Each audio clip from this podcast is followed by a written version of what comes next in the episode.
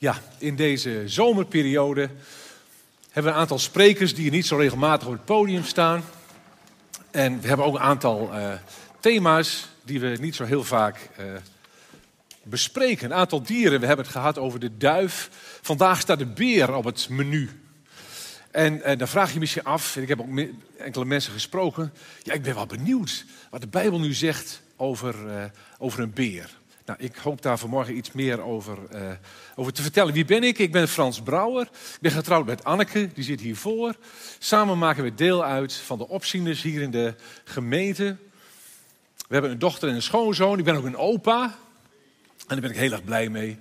In het dagelijks leven ben ik kwaliteitsmanager op een laboratorium. En de kerk is onze hobby, zou ik maar kunnen zeggen. En in deze preek volgen de voetstappen van de beer in de Bijbel. En die voetstappen die brengen ons naar het land Israël. Het is een warme zomerse middag. De koperen zon staat aan de blauwe hemel en schijnt met zinderende kracht op het land van allemaal bergen en woestijnen. De lucht trilt een beetje als je in de verte kijkt. Het is enorm warm en het enige geluid wat je hoort is het rinkelen van de belletjes van de schapen. Is het geblaad van een lammetje wat schreeuwt om zijn moeder. En in die warme zomermiddag zitten we hier op een plek waar het groen is. Hier groeit gras, er zijn wat struiken, er stroomt een beekje. En tussen de struiken en in het gras liggen de schapen, ze grazen en ze herkauwen. En er staat ook een boom hier. En onder die boom, daar zit een jongen. Een herdersjongen. Hij houdt de wacht over de schapen. Het is een bijzondere jongen, want hij is een beetje rossig. Hij heeft rood haar. En hele mooie ogen. En dat zie je niet zo vaak in Israël. Hij houdt de wacht over de schapen. Hij moet ervoor zorgen dat de schapen veilig kunnen grazen, voldoende voedsel vinden. En hij past op de schapen. Hij is er maar bij gaan zitten. En naast hem ligt een muziekinstrument, een snaarinstrument. En op een gegeven moment pakt hij dat snaarinstrument. Hij tokkelt een beetje en hij begint te zingen. Ja, hij heeft wel een melodie, maar nog geen tekst. Het is een prachtig mooie middag. Alles lijkt vredig en rustig. Want de schapen liggen, de zon schijnt, het is lekker warm. Je ruikt de geur van het gras, alsof er niets aan de hand is. Maar opeens, kijk de herdersjongen, die kijkt daar naar rechts. Beweegt daar wat in de struiken? Ging het daar een beetje heen en weer? Hij legt zijn instrument aan de kant en gaat staan en kijkt of er wat gebeurt. Of er wat te zien is in, uh, in de struiken. Hij, moet, hij let goed op. En ja, opeens gaan de struiken aan de kant en komt er een beer. Die uh, stormt woest naar binnen en die grijpt een klein schaapje wat hij ligt te slapen. En uh, de herdersjongen, die bedenkt ze niet, of hij pakt een dikke stok en rent naar de beer toe en geeft hem een pak rammel. De beer laat van schrik het schaapje los en richt zich in zijn volle lengte op. Daar staat de beer, in zijn volle lengte. En de herdersjongen staat tegenover hem. Ze kijken elkaar recht in de ogen. En de herdersjongen, die ruikt de stinkende adem van de beer. En dan op een gegeven moment, met zijn dikke stok, slaat hij zo in één keer de beer dood. Daar ligt de beer. David, want zo heet die herdersjongen, die trilt helemaal. Wat heb ik nu gedaan? Ik heb een beer doodgeslagen. Ja, dat deed David. David, die veranderde van die rossige, lieve herdersjongen in een held, in een berendoder. En dit verhaal van uh, David weet hij ook te vertellen als hij bij Saul moet, uh, Saul verschijnt om te, aan te geven hoe, hoe dapper hij is. Dan vertelt hij in 1 Samuel 17. Vertelt David, ik heb altijd de kudde van mijn vader gehoed, antwoordde David. Wanneer er een leeuw of een bier kwam om een schaap of een geit uit de kudde te roven, ging ik er achteraan, overmeesterde hem en redde het dier, het schaapje, uit zijn muil. En als hij me wilde aanvallen, greep ik hem bij zijn keel en sloeg ik hem dood. Leeuwen en beren heb ik verslagen en die onbesneden Filistijn zal het net zo vergaan. Dit verhaal over de beer kon David uh, vertellen om aan te geven hoe, uh, hoe dapper dat hij was. Want in Israël was er de Syrische beer. Een bruingele beer die uh, leefde in die omgeving. En helaas is de Syrische beer zo begin vorige eeuw uitgestorven. Ik denk dat er een heleboel herdersjongens waren die die beer doodsloegen. Maar dat zal natuurlijk wel iets anders zijn. Maar helaas, uh, de beer is uitgestorven. Kijk, mijn vrouw die weet precies wat, uh, wat ik nodig heb. Slokje water. De Syrische beer. En daarvan zegt Wikipedia dat altijd goed om even daarover na te uh, kijken. Door toenemende conflicten tussen de mens en de beer neemt de populatie af. Nou, dat kun je je voorstellen. De, uh, beren en mensen leven eigenlijk altijd al een leven lang op gespannen voet. Beren die, uh, als je op vakantie bent in landen in Alaska, dan moet je om met je voeding daarom denken, met je tentje erom denken, dat de beren er altijd op uit zijn om te pikken van wat jij voor lekkers hebt. En in deze prekenserie hebben we het over beesten in de Bijbel. En de vorige week had André het over de duif, over de aanwezigheid van God in je leven. Maar vandaag volgen we de voetstappen van de beer. En als je het nieuws gevolgd hebt, dan heb je ongetwijfeld ook gehoord over de beren in het nieuws. Want er waren beren op Spitsbergen. En die verhinderden daar het eh, onderzoek door de biologen. Ze konden niet aan land gaan om daar onderzoek eh, te doen. En ook in het dagelijks leven hebben we allerlei spreekwoorden waarin beren voorkomen. Nou, komt u maar. Beren op de weg. De beer is los. Ja.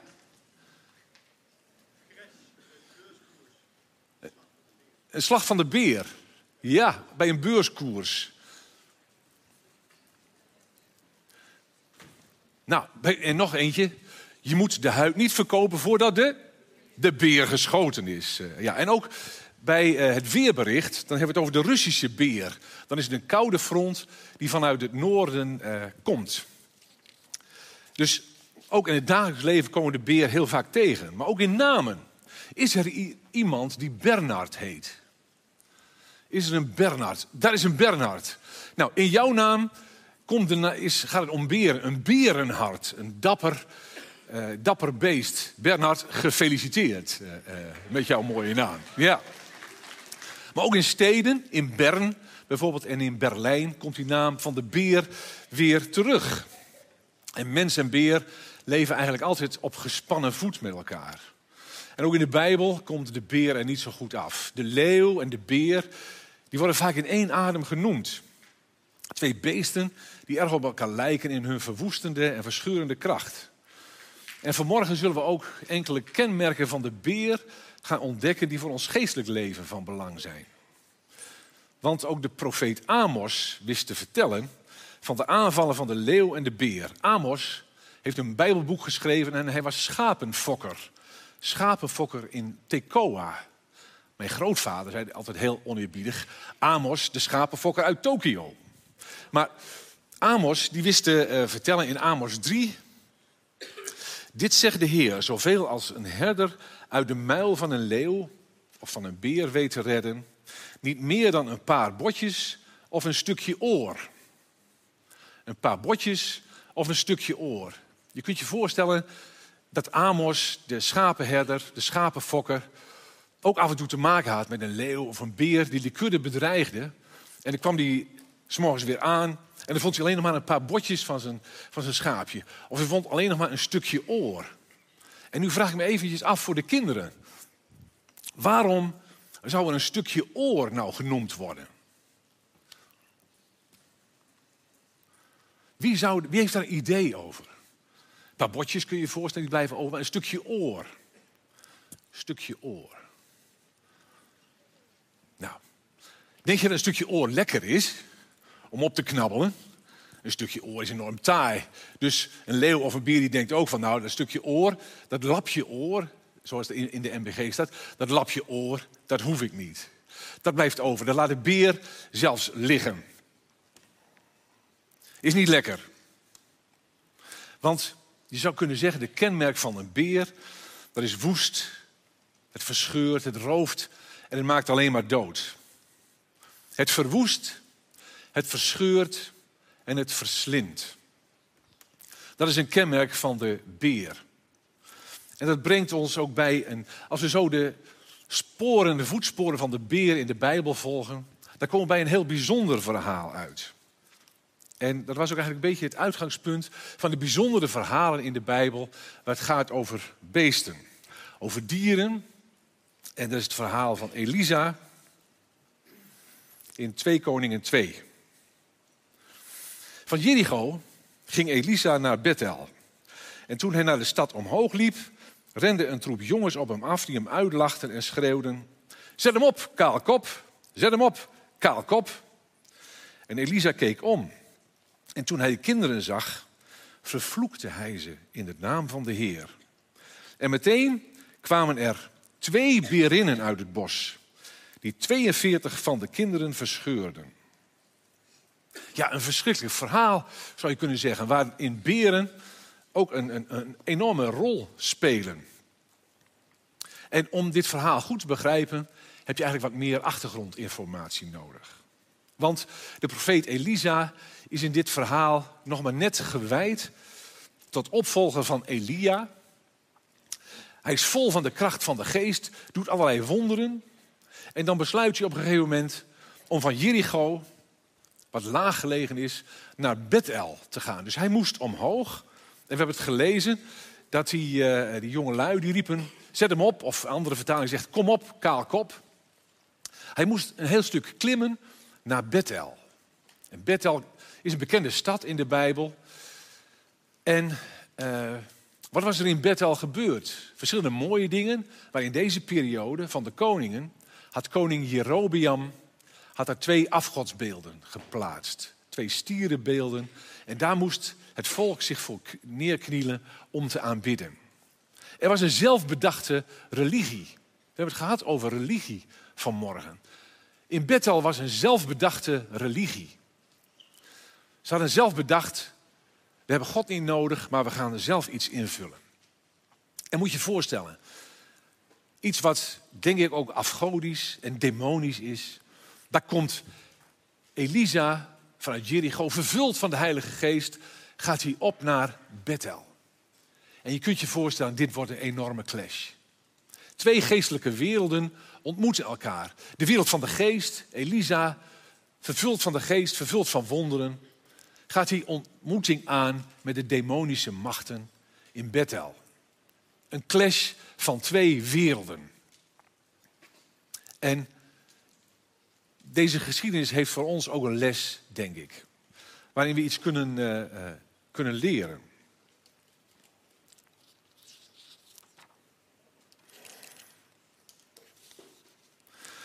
Want God neemt de kracht van zijn geest uiterst serieus. Het is mooi dat er vanmorgen ruimte was voor profetie, voor een woord van de Heer op dit moment. Dat is fijn als, dat, als daar ruimte voor is, als die ruimte ook gegeven wordt. Maar als je willens en wetens, zoals deze jonge lui, soms wordt er gezegd dat het kinderen waren, ik denk dat het opgeschoten jongens waren, die kritiek en die commentaar en die minachtend deden over de kracht van God. Als er willens en wetens opstand is, ontkenning, minachting van de dingen die van de geest zijn, dan neemt God dat uiterst serieus. Je kunt er bijvoorbeeld denken aan Ananias en Safira in het Nieuwe Testament. Was het nu nodig dat ze moesten sterven omdat ze iets gedaan hadden wat eigenlijk niet door de beugel kon? Ik denk dat we allemaal, zoals we hier zitten, dingen gedaan hebben die misschien nog veel groter waren dan de zonde van Ananias en Safira. Maar als iets vers is, als Gods geest werkt, het is nieuw en fris, hij heeft alles nieuw gemaakt, dan neemt God dat uiterst serieus. En gaat hij heel serieus om met de dingen die dan gebeuren. En misschien herken je dat wel als je hier in de stadskerk komt. Een aantal jaren geleden kwamen we hier ook terecht in de stadskerk. En de dingen gaan soms anders dan in je eigen kerk. Soms is het wat luidruchtiger. Soms zijn er wat meer uitingen van de geest. Het lijkt wel alsof alle controle op een gegeven moment wegvalt. En deze geschiedenis leert ons dat je voorzichtig om moet gaan met je oordeel over wat je niet meteen begrijpt. Wat anders is dan je diep gewortelde overtuiging of je lang gekoesterde mening over een bepaald onderwerp. En zo herinner ik mij uit mijn eigen leven dat ik vroeger grappen maakte over de Pinksterbroeders. Die reed liefst in een lelijke eend, want dan kon ze met de handen in de lucht zingen. Nou, een enorm flauwe grap natuurlijk. Maar ik had er een mening en ik had er een oordeel over. Ik had vroeger geleerd in de kerk, in de gemeente waar ik uitkom, dat tongentaal en klanktaal, dat het iets was voor de beginperiode van de gemeente, dat het nu niet meer to-date, dat het voor de Joden een teken was. Ik had er een mening en een oordeel over. Totdat ik er ook zelf ging beleven en uh, waarderen. En we merken ook dat het onderwerp relatieethiek veel losmaakt, ook onder ons. Dat het lastig is om het te verhouden tot je meningen en je oordeel wat je erover hebt over dit onderwerp. Dat het bij ons als leiders iedere keer weer pijn doet en schuurt als we een mail krijgen dat iemand zijn lidmaatschap heeft opgezegd. Omdat hij zich niet kan uh, uh, passen en zich niet kan verhouden tot de koers die we daarin als kerk willen varen. Dat doet ons enorm pijn. En ik denk de les van de geschiedenis van Elisa met de twee berinnen, een merkwaardig verhaal. Ook de vraag is van, hey, hoe verhoud ik mij ten opzichte van het werk van Gods geest en mijn eigen opvattingen daarover? Wil ik daarvoor openstaan? Wil ik daarvoor ruimte geven? Dat de vernieuwende kracht van Gods geest door mij heen werkt. En de vraag natuurlijk, waarom twee berinnen? Was één beer niet genoeg geweest? Nou, ik denk dat we hier moeten denken dat het gaat over een uh, moeder met een jong. En zoals we weten zijn die enorm agressief. En komen er uiteindelijk 42 jonge mannen om het leven 42 kinderen om het leven. Nou, een bijzonder verhaal waar ik ook niet alles over weet. Maar wel de vraag van, hey, hoe verhoud ik mij ten opzichte van de Heilige Geest? En die verscheurende eigenschap van de beer, die wordt in dit gedeelte gebruikt in de hand van God als instrument van God. Beren, je komt ze nog vaker tegen in de Bijbel. We volgen het voetspoor van de beer en we gaan naar Daniel. Daniel 7. De profeet Daniel, misschien weten we dat wel. De profeet Daniel had een aantal bijzondere vergezichten en visioenen over de wereldrijken die zouden komen. En in Daniel 7, daar lezen we, toen verscheen er een tweede dier. Het leek op een beer en het had zich half opgericht. Het hield drie ribben tussen de tanden van zijn muil. En het dier werd aangespoord met de woorden: Sta op eet veel vlees. Nou, in dit visioen krijgt Daniel vier dieren te zien: een leeuw, een beer, een panter en een ander monster wat hij niet eens goed kan omschrijven. En deze dieren stellen de verschillende koninkrijken voor. En het tweede dier ja, is gewelddadig, heeft zelfs de ribben nog in zijn muil, heeft zijn mond nog vol. En in het boek Daniel worden een aantal kenmerken van wereldrijken gegeven wereldrijken die komen. En het zijn allemaal, het is opvallend dat die wereldrijken allemaal vergeleken worden met roofdieren. Niet een aardig beest, niet met een hoge aaibaarheidsfactor, maar het zijn roofdieren. Dieren, koninkrijk, wereldrijken die de kenmerken vertonen van een roofdier, die een bedreiging vormen. En ik denk dat er achter de machten van deze wereld, dat er ook geestelijke machten achter schuilgaan. Dat achter een Poetin, een Zelensky en een Biden, dat er geestelijke machten schuilgaan. Ze zijn allemaal een uh, pion op het schaakspel in de geestelijke wereld. En niet voor niets, heel opvallend, Rusland wordt vaak vergeleken met een, met een beer, de Russische beer. En in de oorlogsvoering van wat we nu zien, is dat hij wild en verscheurend is. Dat hij vermorzelt, alles kapot maakt. Verslindt, vernielt. En uit de agressie van de oorlog kun je het meedogenloze karakter van de beer herkennen. En Jezus, die zegt het in Johannes 10. De dief komt niet dan om te roven en te stelen. Maar ik ben de goede herder. En uit het boek Daniel weten we dat er verschillende koninkrijken, verschillende rijken zich opvolgen. En dat wij nu ook deel uitmaken van, ik denk een stukje verlengd Romeins Rijk. Maar het zijn rijken die allemaal de kenmerken hebben van bedreiging. En dat is ook het spanningsveld waarin we leven als eh, mensen. Waarin we als gelovigen leven. Dat het gevaar van de beer, de bedreiging van geestelijke machten om ons heen altijd op de loer liggen.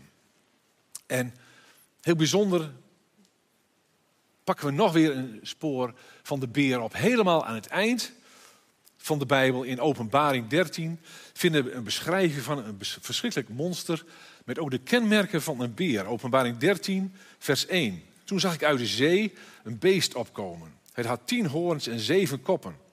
Het had een kroon op elke hoorn en er stonden godslastelijke namen op zijn koppen. Het beest dat ik zag leek op een panter, met poten als van een beer en een bek als de muil van een leeuw. In dit gedeelte, in openbaring, gaat het over drie beesten. Een draak, een beest uit de zee en een beest uit de aarde. En dat beest uit de zee, die heeft die eh, kenmerken van de beer, de poten van de beer, de klauwen van de beer, zijn nog steeds in het beest zichtbaar. En ik denk dat dit gedeelte toch ook uit openbaring gaat over een tijd waarin we heel langzamerhand opschuiven, waarin we nu leven. Dat er bedreigingen zijn voor de heiligen, voor de gelovigen. Dat er krachten en machten zijn in deze wereld die het voorzien hebben op de gelovigen. De beesten waar openbaring over schrijft, dat zijn de helpers van de Satan en de Antichrist. Drie beesten, een namaak drie-eenheid. Met de bekende kenmerken, verslinden, gebondenheid, godslastering, dood en verderf. Ze vervolgen en bestrijden de gelovigen. En dat moeten we denk ik goed vasthouden. We leven ook nu in een spanningsveld van geestelijke strijd, van bedreiging, van machten die er om ons heen zijn. Maar er komt een moment. Dat is het mooie ook van uh, uh, als we over de beer nadenken. Er komt een moment. Daarvan lezen we in Jesaja 11. Jesaja 11 vers 7. Een koe en een berin grazen samen. Hun jongen liggen bijeen. Een leeuw eet stro, net als een rund. Een koe en een berin, ze grazen samen. Er komt een moment, Jezaja die ziet dat al ver vooruit. Er komt een moment, dat grote moment, waar het hele Oude Testament eigenlijk naar, uh, naar verlangt, naar uh, op uitkijkt. Een rijk van recht en gerechtigheid, van vrede, van herstel ook in de schepping. Dat een koe en een berin weer grazen. Weer samen grazen. En we zijn eigenlijk weer terug. We zijn eigenlijk weer terug bij de lieflijke tafereel. Bij het weide waar rust en vrede is, waar de zon schijnt. Dat is het uh, uh, moment waarop Christus zal regeren. De Messias zal regeren. Er zal duizend jaar vrede zijn. Dat moment komt nog. Dat ligt nog in het verschiet. Alles is anders geworden. Christus zal regeren met zelfs gevolgen voor de natuur. Dat moment dat moet nog komen. Uit het verhaal van David, de herdersjongen, daar zien we de trekken van Jezus. De goede herder die zijn leven geeft voor de schapen en die de dood overwonnen heeft en de beer verslagen heeft. En nu leven we in een spanningsveld van krachten. De wereld van God tegen de wereld van de Satan. Als lammeren tussen de wolven, vredelievende mensen tussen de roofdieren. En de beer die leeft op gespannen voet met de gelovigen en maakt veel slachtoffers. Hij verwoest, hij verscheurt en verslindt. En in de geschiedenis worden de trekken van de beer zichtbaar. Volken en machthebbers die hebben de kenmerken van de beer. Roofzuchtig, bloeddorstig en wreed. En tussen je ooghaatjes door zie je daarin de contouren van de grote tegenstander, de duivel. Ook nu leven we in die grote strijd tussen het goed en het kwaad, tussen God en de Satan. Jezus en de duivel, de draak tegen de vrouw en het kind, het beest tegen de heiligen van God. Maar als we dit vastgesteld hebben, wat zijn dan onze uitdagingen? Wees ervan bewust dat de beer rondgaat. Hij wacht, hij zit in de bosjes en wacht totdat hij een kans krijgt om jou een map te verkopen. Ik heb het zelf ook weer ervaren in de voorbereiding van deze preek. Gisteren was ik lang niet lekker, was ik verkouden, je hoorde misschien ook wel aan mijn stem. Ik heb het weer ervaren hoe je toch even een map krijgt van de beer. Dat je uit balans wordt gebracht, dat je vandaag moet preken. Misschien herken je dat wel als je iets moet doen. De beer is erop uit om je uit balans te brengen. Hij wacht totdat hij een kans ziet om je aan te vallen en te beschadigen. Hij maakt stuk. En wil je vragen, Edwin, kun jij een uh, muziekje uh, leggen? En de band mag ook wel uh, opkomen. Ik wil ook het gebedsteam vragen. We komen naar de afronding. Als we nagedacht hebben over de beer, is vanmorgen ook de vraag: op welk terrein van jouw leven heeft de beer jou beschadigd? Heeft de beer jou te pakken genomen? We hebben ze vanmorgen ook al genoemd. Ik vond het opvallend. Ik had in de voorbereiding een aantal dingen opgeschreven. Eigenlijk zijn een heleboel dingen vanmorgen al aan, aan bod gekomen. Op welk terrein van je leven heeft de beer jou te grazen genomen? In je gedachtenleven. Ik ben niet goed genoeg. Ik voldoe nooit. Minderwaardigheid of depressie. Of op het terrein van de jaloezie. Kijken naar wat anderen hebben of wat ze doen. Dat je maar niet dankbaar kunt zijn. Of op het terrein van religie, van de vormen, van geboden, van gewoontes. Het zit er maar in. Maar je verlangt naar echtheid. Heeft de beer je op dat terrein te pakken genomen? Heeft de beer je misschien te pakken op het gebied van gokken? Online, dat je geld weg, wegsluist daar uh, naar waar het niet, niet hoort. Op het gebied van porno, seksualiteit, alles is makkelijk voorhanden. Maar heeft de beer je te pakken, zit je eraan vast, heeft hij je bij je lurven en kom je er niet los van. Het gebied van drank of drugs, ook makkelijk voorhanden. Om het gat in je leven te vullen, heeft de beer jou daar gepakt. Heeft hij in zijn klauwen, heeft hij je vast. Gebied van seksualiteit, ontrouw in je relaties. Of je bent te ver gegaan, wat je eigenlijk niet wou in je seksualiteit. Heb je een map van de beer gehad op dat terrein? Of heb je de deur opengezet naar occulte zaken, naar de geestenwereld, naar het rijk van de duisternis? Dan heeft het zijn plek in je leven gekregen en heb je geen rust meer, heb je geen vrede meer. Dat is vanmorgen het goede nieuws. Er is een goede herder die zijn leven gegeven heeft. Die de beer overwonnen heeft. Die de macht van de beer ook in jouw leven kan breken. En mijn oproep is ook, breng het in het licht. Ga naar de bidders, ga naar het gebedsteam. Laat voor je bidden. Noem de dingen bij naam. Dat de macht van de beer verbroken wordt over jouw leven. Ik wil voorstellen dat we samen gaan bidden. Zullen we gaan staan?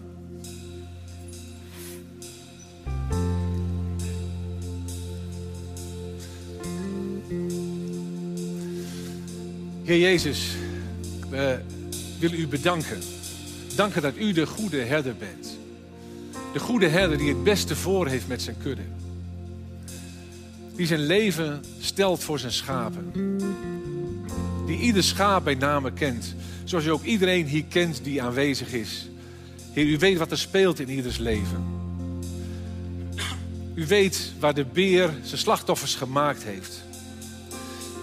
Heer Jezus, eh, en dan wil ik bidden, wilt u harten openen voor wie u zelf bent. Dat deze morgen een morgen mag zijn van verandering. Heer, dat er ruimte mag zijn voor herstel, voor bevrijding, voor genezing van die wonden die er geslagen zijn, waar de beer met zijn klauwen bij geweest is, met zijn tanden bij geweest is, waar hij niet hoort te zijn. Heer, wil het verbreken in de naam van Jezus. En Heer Jezus, kom zo. Heilige Geest, kom zo en waai door de rijen en breek harten open voor wie u bent. En ik zou willen vragen, als je hier bent voor de, en je hoort die uitnodiging voor de eerste keer. Je wil je uitnodigen om je leven aan Jezus te geven. En dat kenbaar te maken, ook door je hand op te steken. Ja, ik wil vrij zijn van de macht van de beer. En ik wil me overgeven aan Jezus. Steek je hand op. Maak het kenbaar, laat het zien. Zie je hand. Zie je hand. Dankjewel, ik wil voor jullie bidden. Heer, u ziet die handen die in verlangen naar u uitgestrekt zijn. Kom met uw kracht, kom met uw zegen, kom met uw herstel. Heer, en uh, zo willen we bidden dat uw kracht, dat uw geest ook zichtbaar mag worden. Vanuit uw woord willen we niet focussen op de beer of de verscheurende kracht van de beer, maar op de kracht van de goede herder. De heling en de herstel wat bij hem te vinden is. Heer, dank u wel zo voor uw woord. Dat we ook vanuit uw woord uh, uh, mogen weten dat er herstel is. Dat er eenmaal een moment komt, Heer Jezus, dat u zult regeren. Dat uw naam groot zal zijn in deze wereld. Dat u geëerd en geloofd en geprezen zult worden. Dat we niet bang hoeven zijn, maar dat we bemoedigd voorwaarts mogen gaan. Omdat we mogen weten dat er een herder is die ons kent, die ons lief heeft. Dat we mogen weten, Heer Jezus, dat u de overwinnaar bent. En waar u verschijnt, daar wordt alles anders. We eren en we prijzen uw grote naam. Amen.